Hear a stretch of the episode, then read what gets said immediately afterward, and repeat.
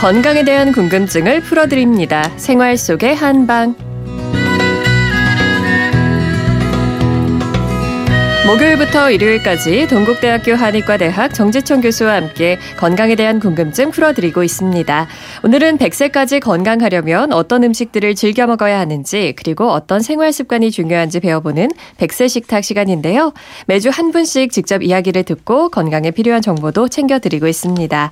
오늘도 정지천 교수님 그리고 배아량 리포터와 함께합니다. 안녕하세요. 네, 안녕하세요. 안녕하세요. 배아량 리포터 오늘은 어떤 어르신 만나 뵙고 오셨어요? 네, 제가 오늘은 서울에 계신 78세 김진순 어르신을 만나 뵙고 왔습니다. 김진순 어르신과 만나는 내내 저는 데이트를 하는 것 같았어요. 어르신께서 직접 타오신 유자차도 같이 마시면서 건강에 대한 다양한 말씀을 나눴습니다. 그런데 어르신께서는 참 많은 활동을 하시더라고요. 댁 근처에 복지관이 하나 있는데 거기서 프로그램의 대부분을 이용하신다고 합니다. 또 워낙 부지런하시고 꼼꼼하셔서 식사, 식사도 절대 빼먹지 않고 또 가리는 것 없이 잘 챙겨 드신다고 하셨는데요. 아침에 일어나면은 콩국을 해서 먹어요. 콩국은 메주콩을 삶아가지고 믹서에 갈아서 그 콩국을 한 컵씩 아침마다 먹습니다. 운동하고 아침 식사는 맵쌀 하나에다가 찹쌀 하나 그리고 잡곡 한 주먹을 해서 밥을 해서 먹고 콩나물국 된장국 이런 걸 좋아해요. 그런데 한 10년 전서부터 조개젓을 먹고 두드러기가 그냥 뭐, 뭐 손바닥만하게 그냥 나요 온몸에 다 그래가지고 그러고 난 뒤로는 젓갈 종류는 일체 안 먹어요. 어르신께서는 다른 것은 다 잘 드시는데 네. 유독 이 조개젓을 포함한 젓갈류를 드시고 나면 몸에 두드러기가 난다고 하셨어요. 어, 그래서 김치에 들어가는 새우젓을 빼고는 젓갈류는 거의 드시지 않는다고 합니다. 그렇군요. 두드러기가 나서 많이 놀라고 또 불편하셨을 것 같은데요. 원장님, 이렇게 젓갈을 드시면 탈이 나는 분들이 피하셔야 될 다른 음식은 어떤 것들이 있는지 궁금하고요. 또 앞서 말씀해 주셨던 어르신의 식단은 영양상 어떤가요? 아, 예. 그 조개 젓갈을 한 번 드시고 두들기로 고생하셨는데 네. 뭐 사실 말이죠. 이 조개류라든가 젓갈에 알레르기 반응이 비교적 다른 음식보다 많이 나타나는 편인 건 맞습니다. 네. 자, 그렇지만 문제는 그때 처음 드셨던 조개 젓갈의 상태가 좀 뭐 좋지 않았다거나 아. 혹은 그 조개 젓갈과 함께 드신 다른 음식과 있던 궁합이 맞지 않아서 그랬을 수도 있는 겁니다. 네. 그래서 뭐 제가 생각에는 한 번쯤 더 드셔본다거나 뭐 혹은 좀영 그게 좀 뭐 찝찝하다 그러시면은 다른 젓갈은 뭐 드시는 것도 뭐 괜찮지 않나 싶고요. 예. 그래서 그거는 이제 몸 상태를 봐서 어떤 다른 음식들을 피해야 될지를 하겠는데 뭐 대체로 이분들 상태를 봤을 때는 거의 괜찮지 않을까 생각이 됩니다. 예. 자 그리고 이분은 식단 가운데 가장 제가 마음에 드는 게 아침마다 콩국을 마시는 습관입니다. 이참 네. 좋아요. 저도 옛날 대학 다닐 때는 시험 기간 한 2주 동안은 항상 아침에 어머니가 준비해 준 콩국을 오. 마셨습니다. 예. 이 콩이 장수식품이에요. 예. 세계 3대 장수 중 하나인 남미 에콰도르의 빌카밤바 마을. 바로 거기 장수 비결 중에 하나가 뭐냐? 바로 콩을 주식으로 하고 있다는 겁니다. 물론 우리나라에서도 말이죠. 마늘의 집산지 또 콩 재배가 많은 지역 바로 장수촌입니다. 이 콩에 뭐 단백질하고 아미노산이 풍부하다 잘 알고 계시죠? 네. 뭐 칼슘, 칼륨, 인, 비타민 B 등이 들어 있고요. 또 비타민 E가 상당량 들어 있습니다. 바로 그게 저 토코페롤 항산화 물질이죠. 거기다가 불포화 지방산 들어 있으니까 동맥 콜레스테롤 떨어뜨려서 동맥경화 예방할 수 있고 혈당 떨어뜨려 주니까 당뇨병에 좋고 혈압 상승 억제하니까 고혈압에 좋고 네. 연세 드시면 다 좋은 거 아니에요. 그리고 뭐 심장병이라든가 비만의 예방과 치료도 좋고요. 또 거기다가 콩에 보면 중요한 거 이소폴라본 성분. 바로 이것이 여성 호르몬인 에스트로겐과의 구조가 비슷합니다. 식물성 에스트로겐이라고 불리죠. 예. 여성 갱년기 장애도 좋고 노년에 다 좋은 겁니다. 특히 그중에 그 제니스틴이라는 물질이 들어 있거든요. 바로 이 제니스틴이 골다공증 예방하고 항암 효과, 그다음 동맥경화, 심장병, 중풍의 예방이나 치료도 좋아요. 자, 이, 이 말고 한 가지만 더 말씀드리면요. 워낙 많긴 한데 음, 네. 이 콩으로 말할 것 같으면 해독 효과가 우수하다. 어. 바로 한약재로 서여왔습니다. 예전부터. 네. 응? 이 한약에서 각종 약물에 뭐 중독되었다 할 때 가장 흔히 쓰이는 해독제가 뭐냐? 검은 콩하고 감초를 넣어서 다닌 감두탕입니다.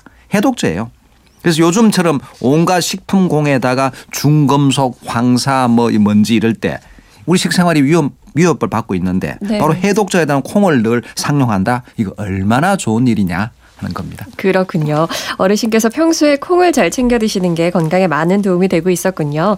어, 근데 배아랑 리포터가 아까 소개해 주시면서 어르신께서 복지관 프로그램을 많이 이용한다고 하셨잖아요. 주로 어떤 것들이었나요? 네, 우선 수요일에는 가요와 가곡을 배우시고요. 목요일엔 중국어랑 하모니카를 오. 배우신다고 해요. 그리고 금요일엔 요가를 하신다고 하는데 그런데 그 중에서 어르신께서 가장 재미가 있는 건 바로 하모니카 수업이라고 하셨어요. 처음엔 쥐는 법도 모르고 또 부는 법도 모르셨는데 지금은 26명 수강생 중에서 실력이 상위권에 드신다고 합니다. 하모니카는 생각보다 어르신의 생활에서 많은 부분을 차지하고 있었는데요. 하모니카의 어떤 점이 그렇게 매력적인지 여쭤봤습니다. 하모니카는 2년 반 정도 됐어요. 그래서 저는 연주할 때는 잡념도 없어지고 뭐 근심 걱정이 있으면 하모니카만 들고 나서면은 만사 해결입니다. 또 하모니카를 하면은 폐활량이 많이 이어져 가지고 이 목도 좋아지고 호흡도 좋아지고 그리고 친구들하고 많이 사귈 수 있어서 좋고 곡을 외우게 되니까 머리를 쓰게 되고 그러니까 그거를 열심히 배우고 있습니다. 어, 원장님, 유산소 운동이 폐활량 증가시키는 데 도움이 된다는 건 알고 있었는데 하모니카를 부시는 것도 어르신 말씀처럼 폐활량 증가에 도움이 되는 건지 궁금하고요. 또 호흡이 좋아지면 어떤 점이 어르신께 도움이 되는 걸까요?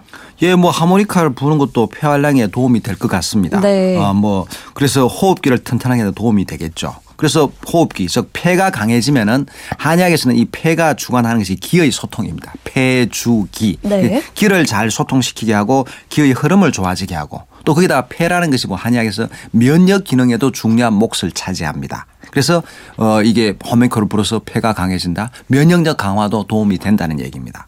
예?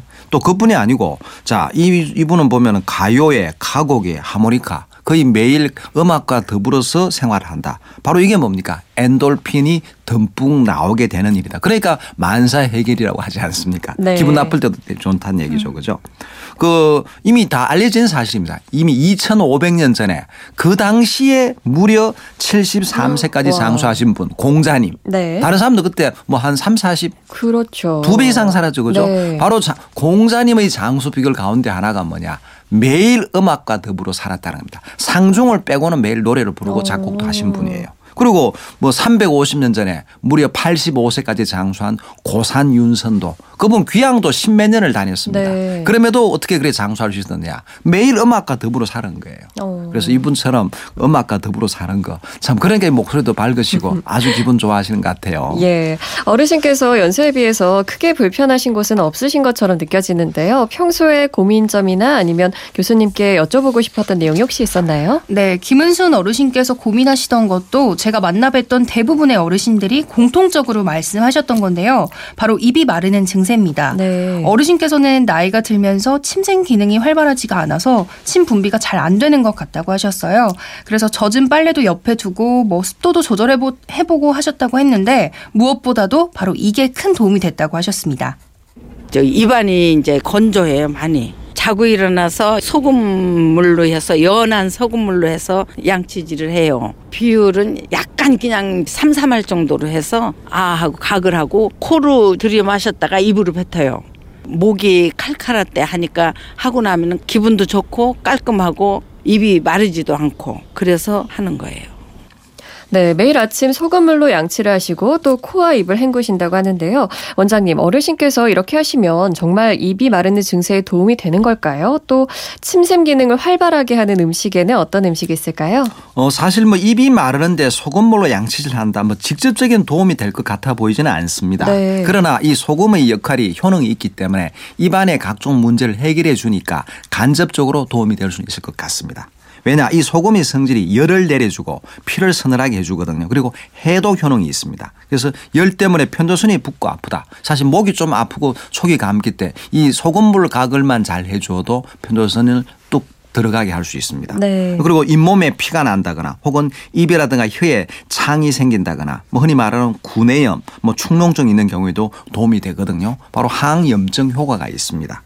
자, 근데 이 할머님께서 이제 평소에 드시는 차들이 유자차, 모과차, 생강차를 마신다고 하셨는데 네. 그 중에 말이죠. 그이 입이 마르신 분이니까 생강차는 좀 피하는 게 좋을 것 같습니다. 오. 왜냐? 이 생강차가 이 좀 매우는 쏘는 맛이 있죠. 그죠? 매운 맛에 따뜻한 성질입니다. 네. 몸의 걸 밖으로 발산하는 성질이니까 오히려 침을 더 마르게 하지 침을 분비시키는 데 도움은 되지를 않습니다.